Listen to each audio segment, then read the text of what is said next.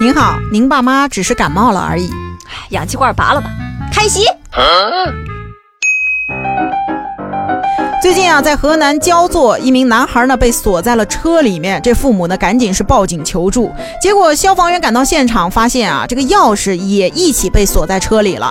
男孩呢在车里面是满头大汗，哭闹不止啊。嗯，天气炎热啊，距离男孩被锁已经过去一个多小时了，情况非常的危险。嗯，消防建议呢破窗救人啊，但这个时候家长犹豫了。哦，家长问。啊，能不能开锁呀？啊，这是不愿意砸窗户是吧？可不吗？哎呦，经过几次的沟通之后啊，这父母才同意破拆。嗯，几分钟之后，小男孩被成功救出了。哎，你说这夫妻俩是不是真爱啊？我不知道，我也不确定啊。嗯，但我感觉小孩是个意外，八九不离十了。哎，是。呃，也不能这么说，应该说车是亲生的，孩子啊可能是买来的，还是分期付款的那种。哎呀，还是那句话，你都开得起车了，你舍不得掏那车玻璃的维修费呀？嗯，所以说，有的时候那抠门和穷一点关系都没有。